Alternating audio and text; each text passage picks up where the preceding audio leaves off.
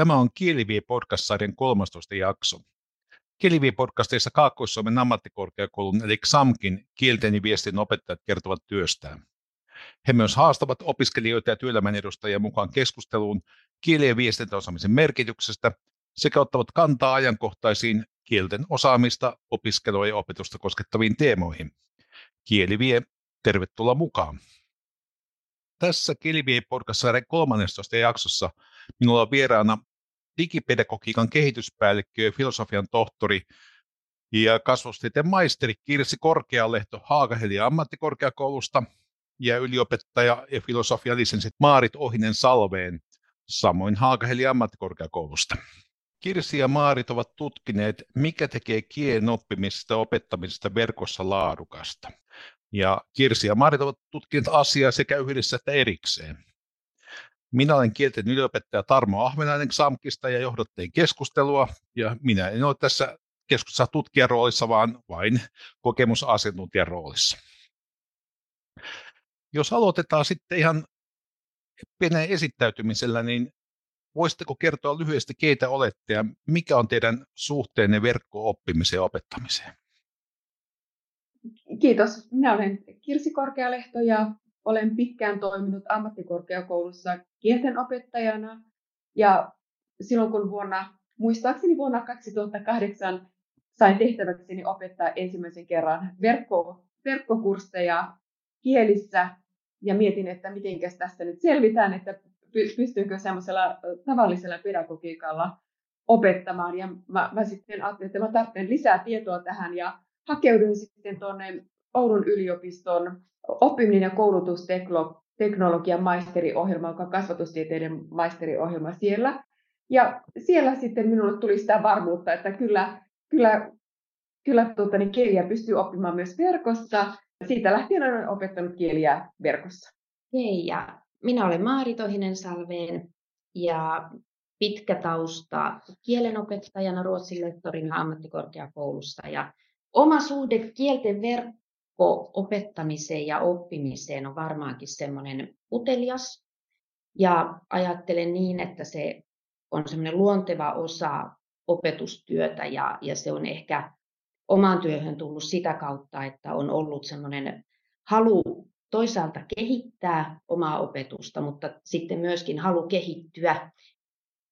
Ja tällä hetkellä itselläni on sitten hyvin alkuvaiheessa myöskin sitten väitöskirja tähän liittyvästä aiheesta, eli opettajan digipedagoginen ajattelu ja toiminta vieraan kielen verkko-opintojakson suunnittelussa.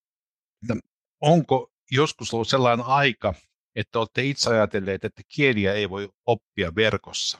Ja tämä syy, minkä takia mä kysyn tätä, on se, että mä siivosin kerran mun kansioita ja mä löysin semmoisen kansion, mihin mä olen kerran kerännyt semmoista tutkimustietoa, mä yritin kerätä tutkimustietoa siitä aiheesta, että eihän kieliä voi oppia verkossa. Ja se oli aika vanha kansio ja ei siihen ihan hirveästi ollut sit materiaalia kertynyt. No, minä en ajatellut niin, että kieliä ei voi oppia verkossa, mutta minun suurin huoli oli se, että pystyykö suullista kielitaitoa oppimaan verkossa.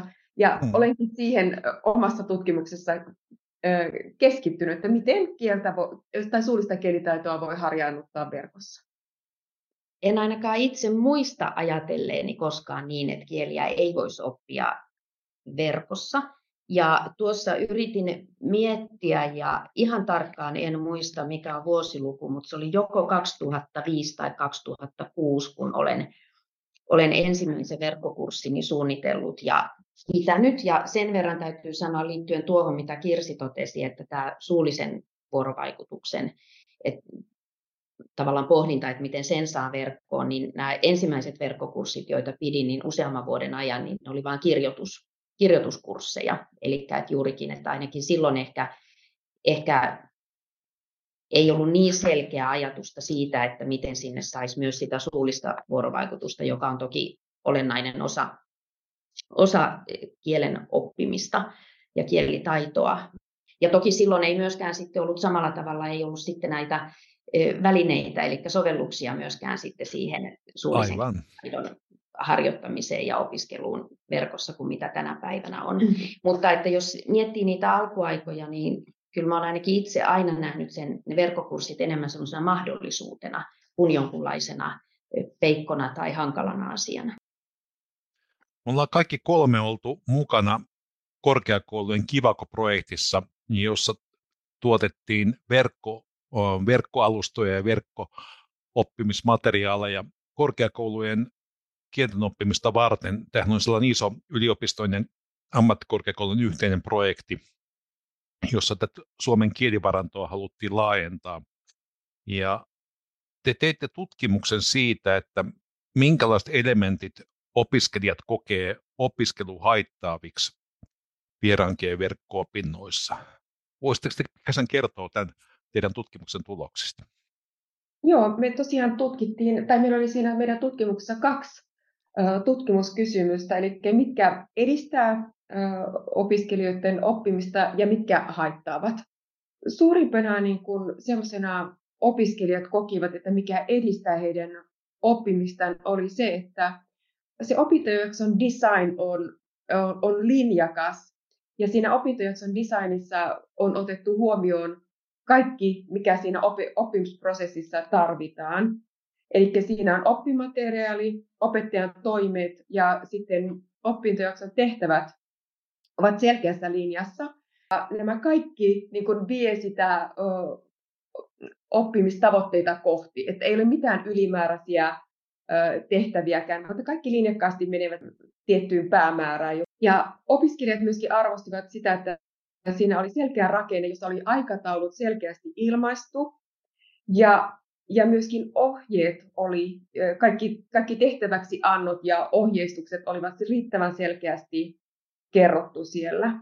Myöskin se, että ne opintojaksot oli jaoteltu viikkokohtaisesti tai temaattisesti niin, että oli helppo seurata, että missä milloinkin mennään. Sitä joissakin opintojaksoissa oli avattu koko kurssi kerralla, niin sitä opiskelijat eivät pitäneet hyvänä ratkaisuna, vaan he halusivat, että edettiin askel askeleelta. Semmoinen, että sitä kohdekieltä käytettiin runsaasti, sen opiskelijat pitivät hyvänä, mutta myös sitten, jos oli erittäin alkeiskurssista kysymys, niin tämä koettiin myöskin opiskelijoita haittaavana tekijänä, koska ei sitten ymmärretty ohjeistusta, ja se on ihan selvä, että vähitellen voisi lisätä sitä kohdekielen käyttöä. Myös sitten opettajan toiminta oli erittäin tärkeää opiskelijoiden mielestä, että heitä ei voi jättää sinne vaan niin kuin tekemään, vaan he tukivat tai kokivat sen, että opettaja tuki heitä koko sen oppimisprosessin ajan ja että saivat positiivista kannustusta opettajalta, ja he kokivat sen sitten lisäävän heidän mielenkiintoa sitä kurssia kohtaan. Mitkä opiskelijat kokivat haastavaksi, niin teknologia oli suurin valitettavasti, mikä he kokivat haastavaksi näillä verkko-opintojaksoilla. Että jos linkit ei toimineet, jos ei pystynyt lataamaan itselleen sitä materiaalia, ja sitten juuri sellaiset niin kuin linkkikokoelmat, joista ei ollut sitten sanottu, että mikä on se, missä fokus pitäisi olla, niin se sitten koettiin haittaavana. Myös sitten, jos kielioppiasioita ei ollut kunnolla opetettu, niin se koettiin sellaiseksi, että se haittasi opintoja, koska opiskelijat edelleen kokevat, että kielioppi on kuitenkin se kielen oppimisen kivijalka. Ja myöskin sitten se, että jos opettaja ei tarpeeksi tukenut, ei ollut saatavilla, niin he kokivat sitten, että se haittasi heidän opintojaan. Tässä pitää muistaa, että meillä oli tavallaan kahdenlaisia verkkokursseja. Oli sellaisia, joissa oli synkronisia online-sessioita myöskin, ja oli sitten myös sellaisia verkkokursseja, joissa opiskelijat itsenäisesti suorittivat koko kurssin ilman, että oli yhtenäisiä tämmöisiä verkkotapaamisia. Ja tuossa oikeastaan se, mikä meitä, kun näitä tuloksia kävimme läpi, niin mikä meitä molempia vähän oikeastaan hämmästytti, niin oli se, että opettajien keskuudessa on lisääntynyt se ajattelutapa, että mennään sieltä oikeakielisyyden vaatimuksista, mennään enemmän sinne viestinnällisyyttä kohti.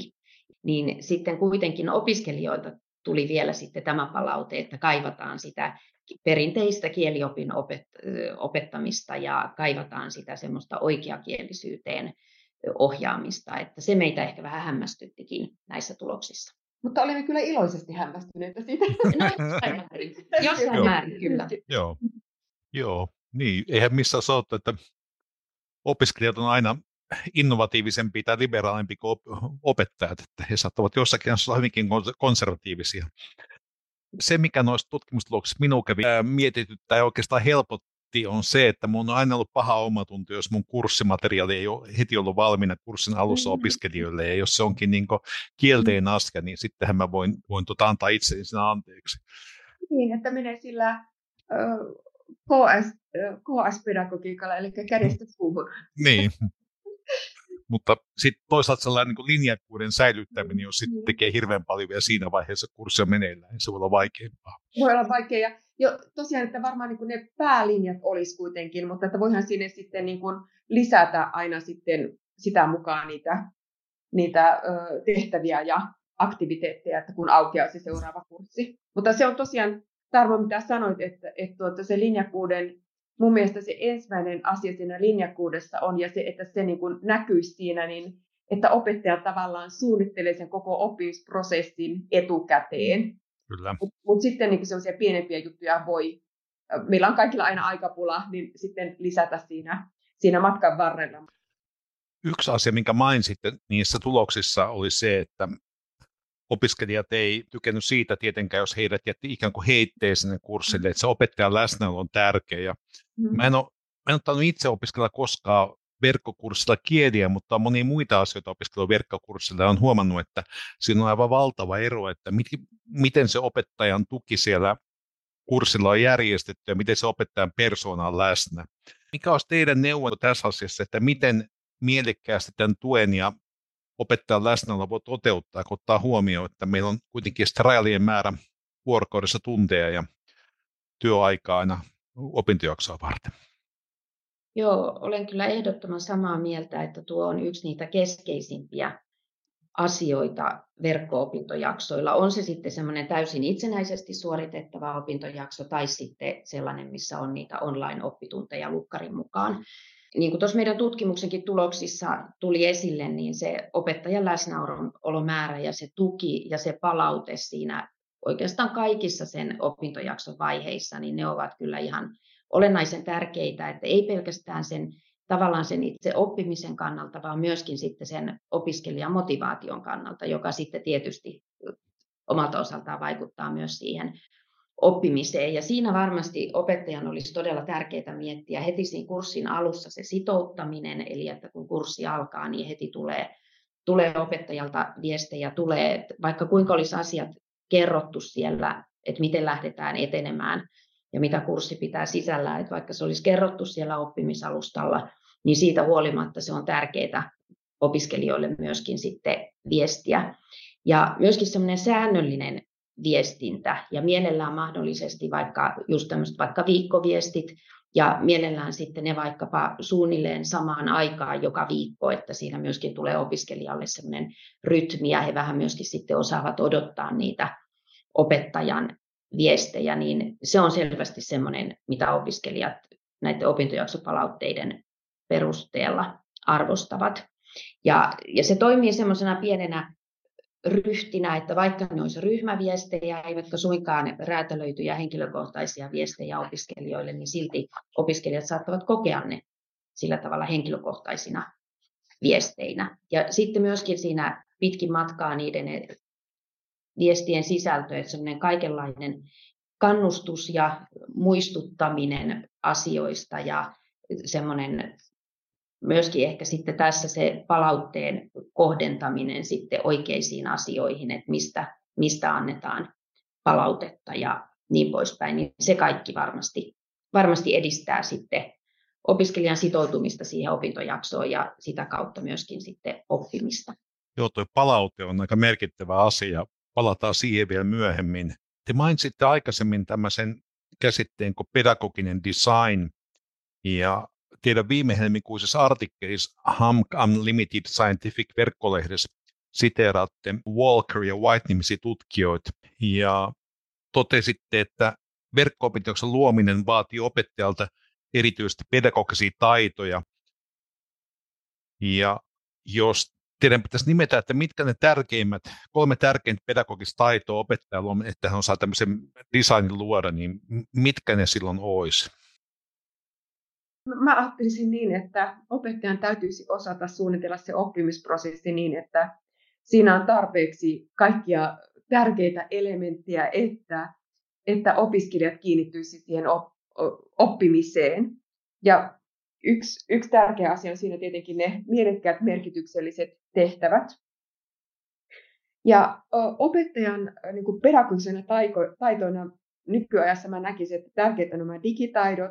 Aineenhallinta, sitä ei sovi unohtaa koskaan, että se täytyy opettajan hallita se aineensa todella hyvin. Ja sitten tämmöiset sosioemotionaaliset taidot, minkä minä pidän erittäin tärkeänä oppimisessa, niin on se positiivinen kannustava ilmapiiri, että opettajalla pitäisi olla kykyä luoda sellainen virheitä salliva positiivinen ilmapiiri.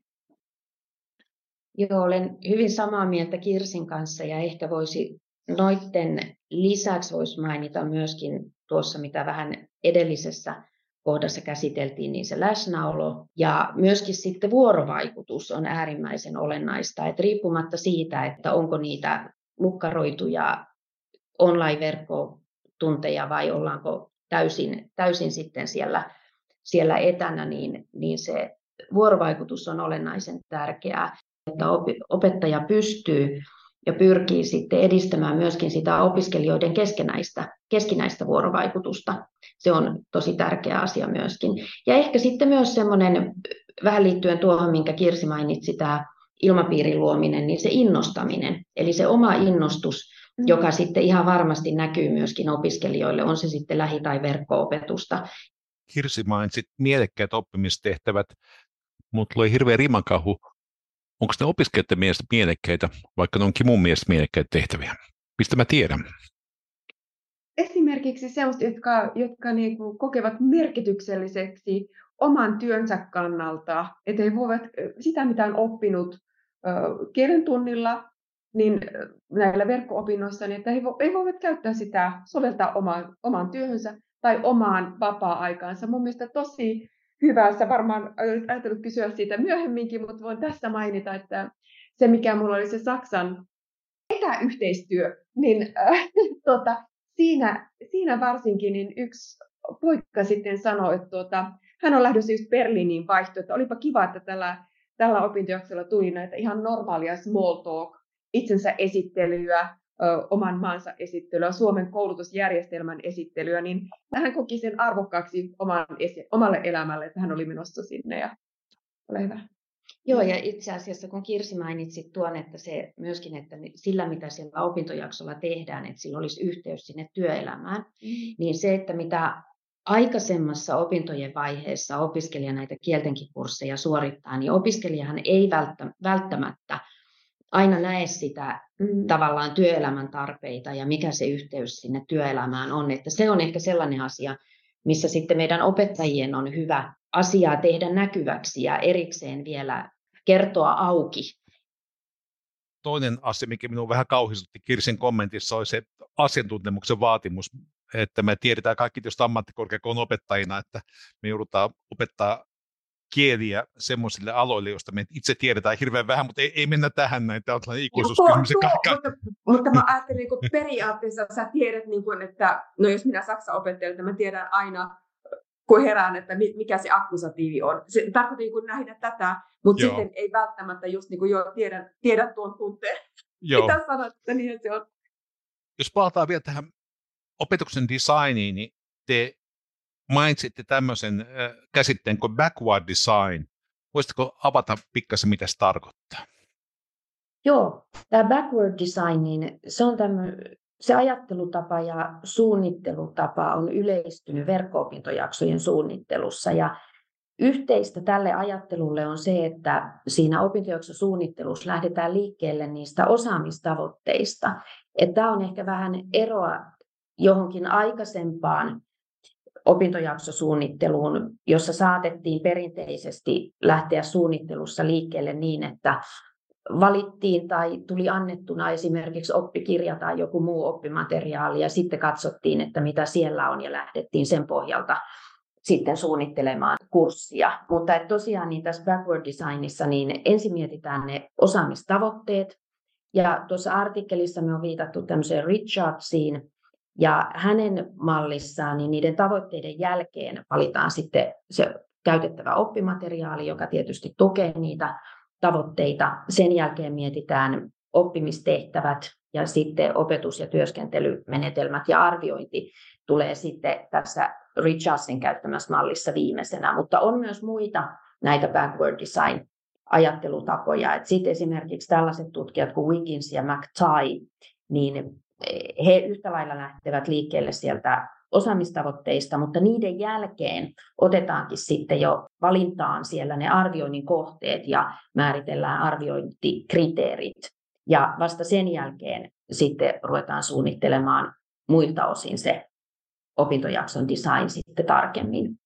Oppimis- ja osaamistavoitteet säätelee sitä, mitä tehdään ja miten tehdään ja millä keinoilla tehdään. Eli että sitten sen jälkeen tulee esimerkiksi vasta myöskin se, että mitkä on ne oppimiskeinot ja vaikkapa minkälaisia sovelluksia kannattaa käyttää. Että eikä niin päin, että onpas kivat sovellukset, käytetäänpä näitä ja sitten ruvetaan ihmettelemään, että mitä niillä tehtäisiin.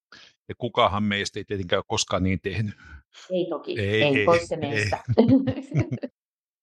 No yksi osa tätä designia on, jos olen oikein ymmärtänyt, niin palaute, jonka opettaja antaa oppijalle. Ja nyt tässä tietenkin on aina se, että meillä saattaa iso määrä oppijoita ja iso määrä opittavaa asiaa. Että miten tämä palautteen antaminen voidaan organisoida niin, että oppijat saa mielekäs palautetta oikeaan aikaan ja se opettaja ei näänny siihen työmäärään? Tämä onkin hyvä kysymys ja varmasti vähän semmoinen dilemma. Myöskin, että semmoisia keinoja, millä tätä asiaa voi ratkaista, niin toki meillä nykyään nämä oppimisalustat mahdollistaa tämmöisen automatisoidun palautteen, että sitä voi käyttää osittain, että voi tarkkaan miettiä, että minkälaisiin tehtäviin tai minkälaisiin suorituksiin semmoinen automatisoitu palaute sopii. Ja sitten myöskin on hyvä miettiä se, että taas, että minkälaiset suoritukset on sellaisia, mistä nimenomaan olisi hyvä antaa henkilökohtaista palautetta opiskelijoille. Ja toki sitten yksi mahdollisuus on se, että myöskin voi käyttää ryhmäpalautetta. Eli että tietyistä tehtävistä tai suorituksista voi antaa sen ryhmäpalautteen, joka on varmasti myöskin opiskelijalle hyödyllinen. Että me opettajina tiedetään, että aika usein on kuitenkin niin, että ne samat asiat on helposti vähän haastavia useammalle opiskelijalle, niin tämän tyyppisessä se ryhmäpalautekin voi toimia. Ja sitten ehkä joka suorituksesta tai tehtävästä ei tarvitse ehkä antaa palautetta ihan kaikista osa-alueista, että myöskin voisi miettiä etukäteen sitä, että mistä suorituksista antaa palautteen aina valituista asioista, että se voi yhdessä tehtävässä liittyä vaikkapa terminologian oikeanlaiseen käyttöön ja jossain muussa vaikka vähän siihen, mistä aiemmin puhuttiin, siihen oikeakielisyyteen ja jossain tehtävässä sitten taas tämmöiseen viestinnällisyyteen ja sujuvuuteen. Että tässäkin voi vaikka vähän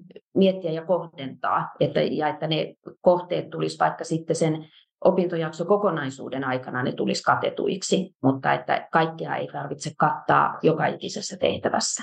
Nämä voisi ehkä olla jotain keinoja. Tuleeko Kirsille jotain mieleen vielä? Niitä voisi vertaispalautettakin käyttää. Kyllä. Joskus. Oikein hyvä. Joo. Ja varmaan sitten, kun sen palautteen eriyttää, niin oppijaa pitää informoida, että tässä palautteessa annan vain tästä osa-alueesta palautetta. Todella tärkeä asia. Ja ehkä tuosta muuten tulee semmoinen ajatuslinkki, että vielä enemmän kuin lähiopetuskurssilla, niin ainakin oman kokemuksen mukaan, niin verkko-opetuksessa niin ihan kaikki mahdollinen pitää kertoa auki.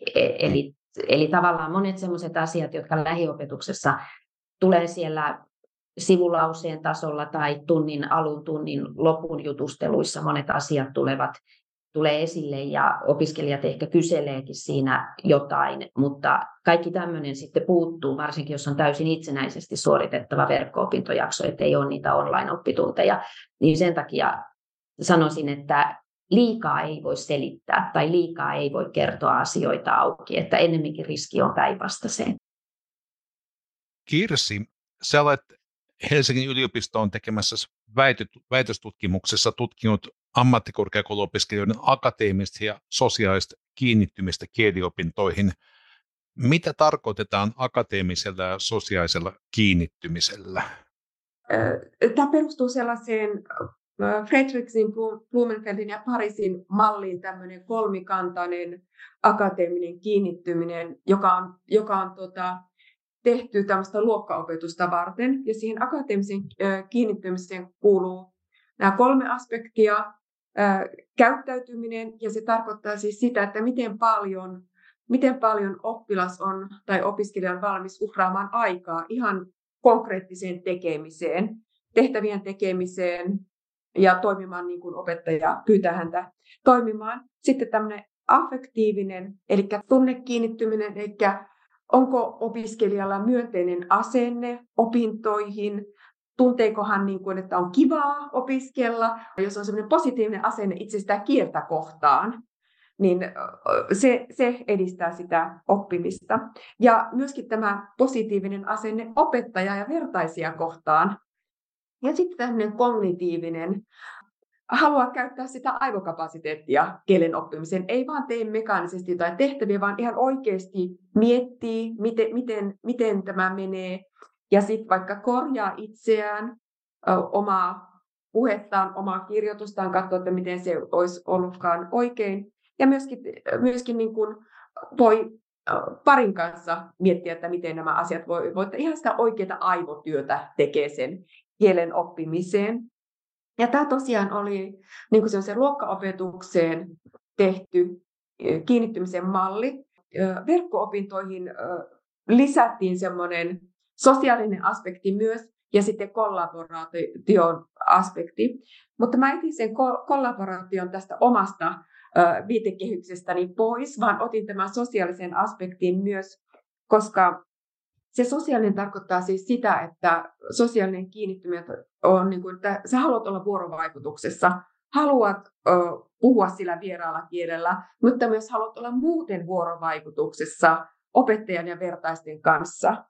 Ja tässä on erittäin tärkeää tässä sosiaalisessa aspektissa, että on niin kuin vuorovaikutteinen, eli se on tasapainoisesti vuorovaikutteinen, dialoginen ja nämä vertaisten ja opettajan kanssa nämä suhteet on sellaisia, että sillä tuetaan sitä oppimista ja ollaan reiluja, tasapuolisia kaikkia opiskelijoita kohtaan, jos ajatellaan niin kuin opettajan näkökulmasta.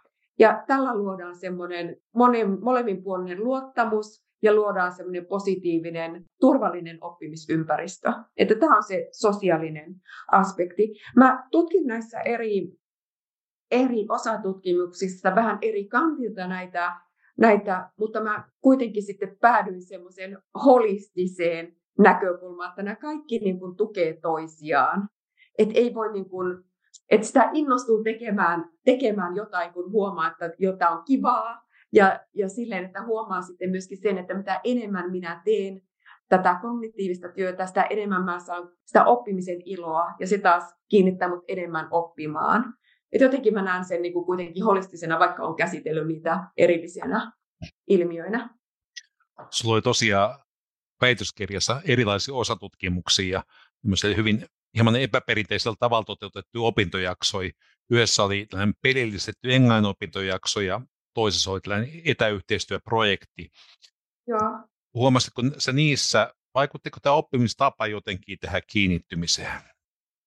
Tuo ensinnäkin, kun sä sanoit, että tämmöisiä ei niin traditionaalisia tapoja, että nämä nimenomaan, ja musta kuuluu tähän digitaalisuuteen myöskin se, että kokeillaan kaikenlaista. Hmm. Ja tämä oli aivan tosi kiva tämä mun eka tämä osatutkimus, tämä pelillistäminen englannin opinnoissa. Se oli sosiaalialan opiskelijoita tuolla Diakonin ammattikorkeakoulussa. Ja siellä mulla oli aivan ihana kollega Tuire Salo, jonka kanssa kehitimme tämän kurssin.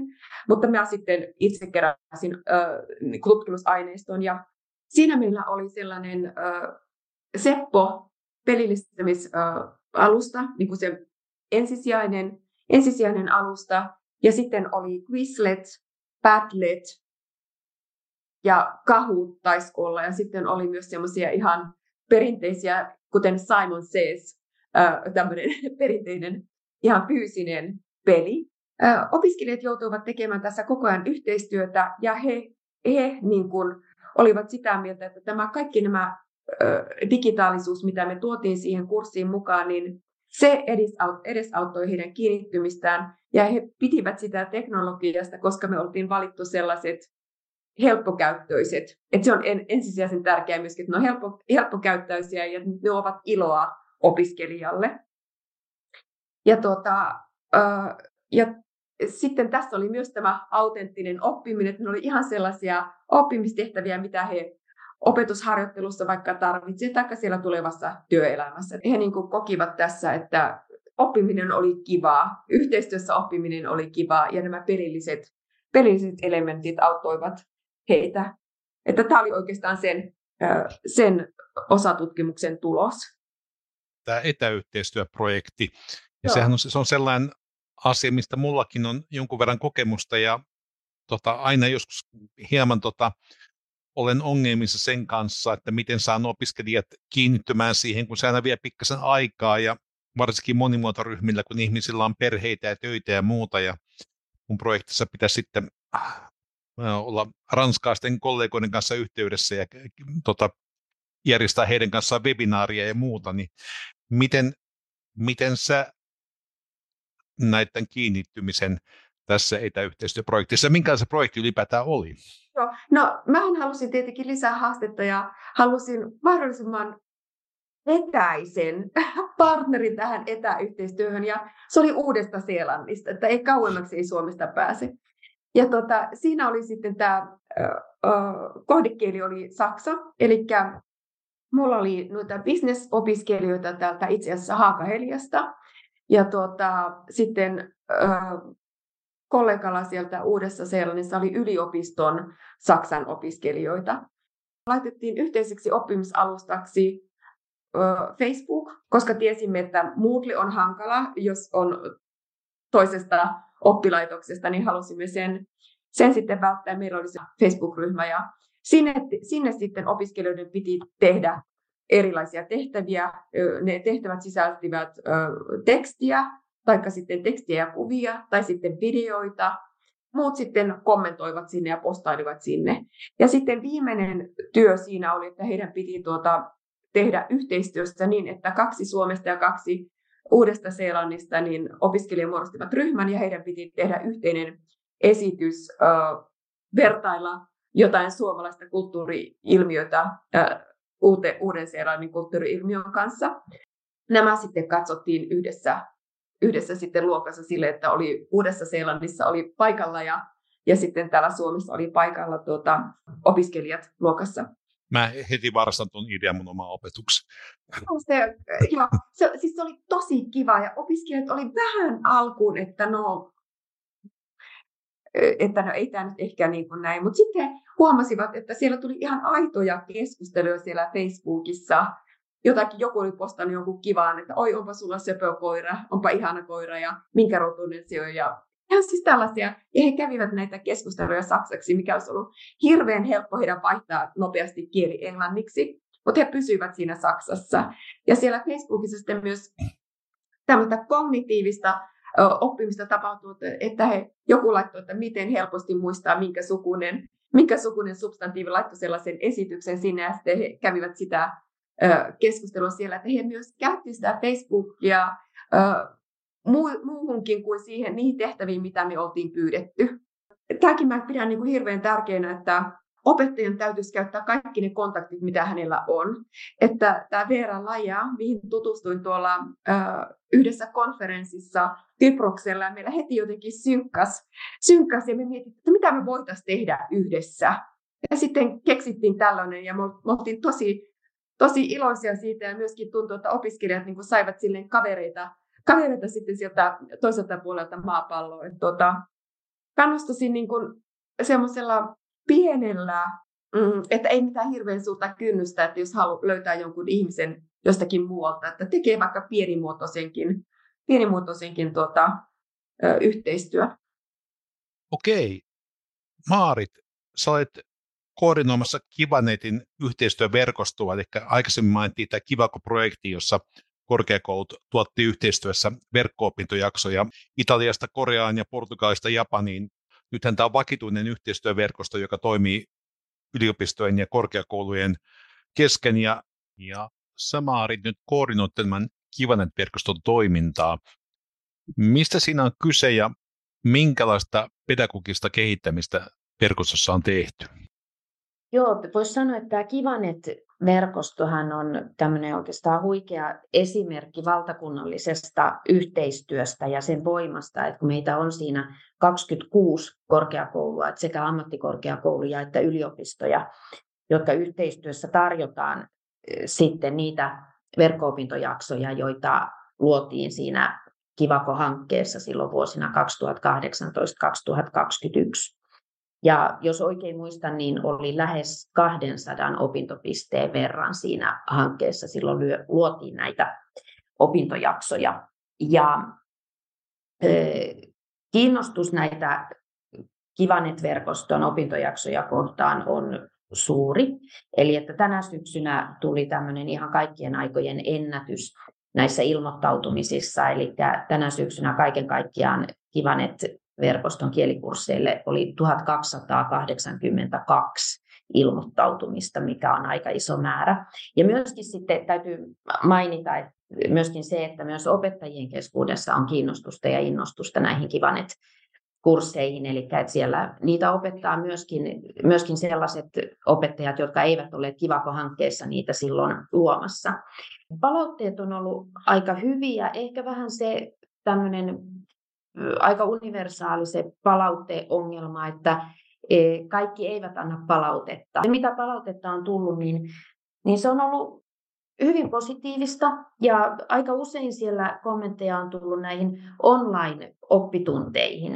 Ja se on sillä tavalla ehkä vähän hauska se niihin liittyvä palaute, että toisaalta niitä kehutaan ja niitä myöskin halutaan, mutta sitten toisaalta toinen asia, mitä sitten myöskin selkeästi kehutaan tai toivotaan, on niiden online-oppituntien vapaaehtoisuus.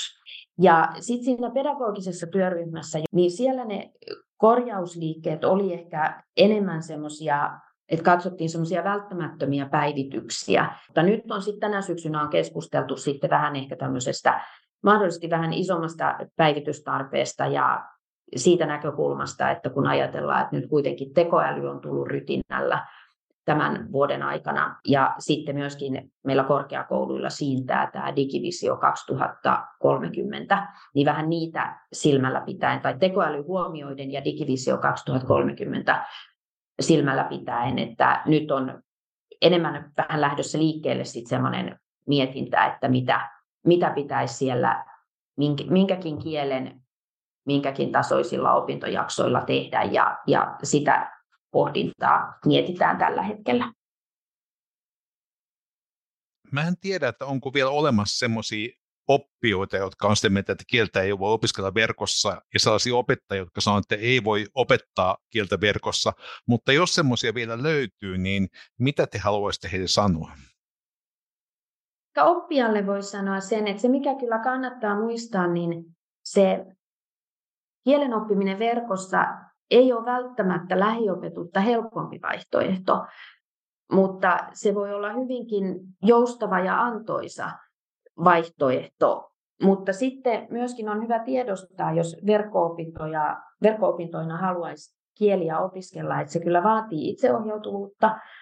Ja myöskin sitten, että pitää olla valmis tekemään töitä ja myöskin, että pitää pystyä suunnittelemaan omia aikatauluja ja omaa tekemistä ja myöskin hallitsemaan sitten sitä aikataulutettua tekemistä. Että näillä eväillä niin sanoisin, että se on hyvinkin ehdottomasti on mahdollista. Ja opettajille vois sanoa, niin mä kyllä epäilen kyllä kanssa, että ei ole sellaisia opettajia enää nykyaikana. Hirveästi, jotka ajattelevat, että kieliä ei voi verkossa opettaa, niin jos joku vielä arkailee sen asian kanssa, niin kehottaisin ihan vaan reippaasti kokeilemaan. Minun mielestä se on niin kuin, että lähtee vaikka pienestä liikkeelle ja kokeilee jotain ja sitten kerää palautetta ja sitten parantaa sitä kurssia. Sanoisin, että suurin työ pitää tehdä ennen sitä kurssin aloittamista, että siihen kannattaa varautua. Ja sitten, että ei ota hirveän suurta määrää sovelluksia käyttöön, vaan miettii niiden käytön mielekkääksi. Ne myöskin edistävät sitä oppimista. Ja sitten jos joku vielä kieltenopettaja ajattelee, että en mä halua tuohon ryhtyä, niin voisi myös miettiä sitä, että se voi tuottaa lisää töitä hänelle. Että kun sanoo, että mä voin vaikka KiVANET-verkostossa opettaa tätä valmiiksi tehtyä kurssia, niin se voi tuoda hänelle lisätöitä, jos lähiopetuksessa ei enää opeteta näitä niin sanottuja harvinaisia kieliä. Ja myöskin tämä mahdollistaa opettajille etätyön aika hyvin, jos sellaista tykkää tehdä. Joo, tuo on ihan totta, että itsekin kun olen meidän kieltenopettajan rekrytoinnissa mukana, niin eihän ammattikorkeakoulu rekrytoida kieltenopettajia, jotka eivät halua tehdä verkko-opetusta. Että kyllä se on ehdottomasti hyväksyttävä osaksi omaa työtä. Kyllä. Haluaisitko nostaa jotain muuta vielä? Meillä on agendan mukaista keskustelua käsitelty, mutta jos jotain on tullut mieleen tässä keskustelun aikana, mitä haluaisitte vielä sanoa meidän kuulijoille, niin nyt olisi mahdollisuus. Me itse asiassa haluttaisiin vähän puhua tästä meidän omasta yhteistyöstä niin Maartin kanssa, kun me ollaan tutustuttu todellakin siihen Kivako-hankkeessa ja sitten huomattiin, että meillä aika mukavasti sujuu kirjoittaminen yhdessä. Ja sen mä niin kuin sanoisin, että se on hirveän hedelmällistä yhdessä kirjoittaminen ja yhdessä asioiden tutkiminen. Kyllä, ja kaiken kaikkiaan tuossa just tätä varten laskettiin, niin meillä on 5 julkaisua on kirjoitettu yhdessä, ja se on sinänsä ihan hyvin, kun ajattelin, että me ollaan tosiaan vasta, niin kuin Kirsi sanoi, niin Kivako-hankkeessa vuonna 2018 ylipäänsä tutustuttu, niin yhteistyö on ollut mukavaa ja hedelmällistä. Hyvä. Olemme tässä KieliVie-podcast-sarjan jaksossa keskustelleet siitä, mitä tutkimustulokset kertovat laadukkaasta kielten verkko-oppimisesta ja opettamisesta. Minulla on vieraana digipedagogian kehityspäällikkö, filosofian tohtori ja kasvatustieteen maisteri Kirsi Korkealehto Haaga-Helian ammattikorkeakoulusta ja yliopettaja ja filosofian lisensiaatti Maarit Ohinen-Salven niin ikään Haaga-Helian ammattikorkeakoulusta. Mukavaa, että olet seurassamme. Myös seuraava KieliVie-podcast vie sinut ajankohtaisiin kielten osaamista, opiskelua ja opetusta koskettaviin teemoihin. Pysy kuulolla.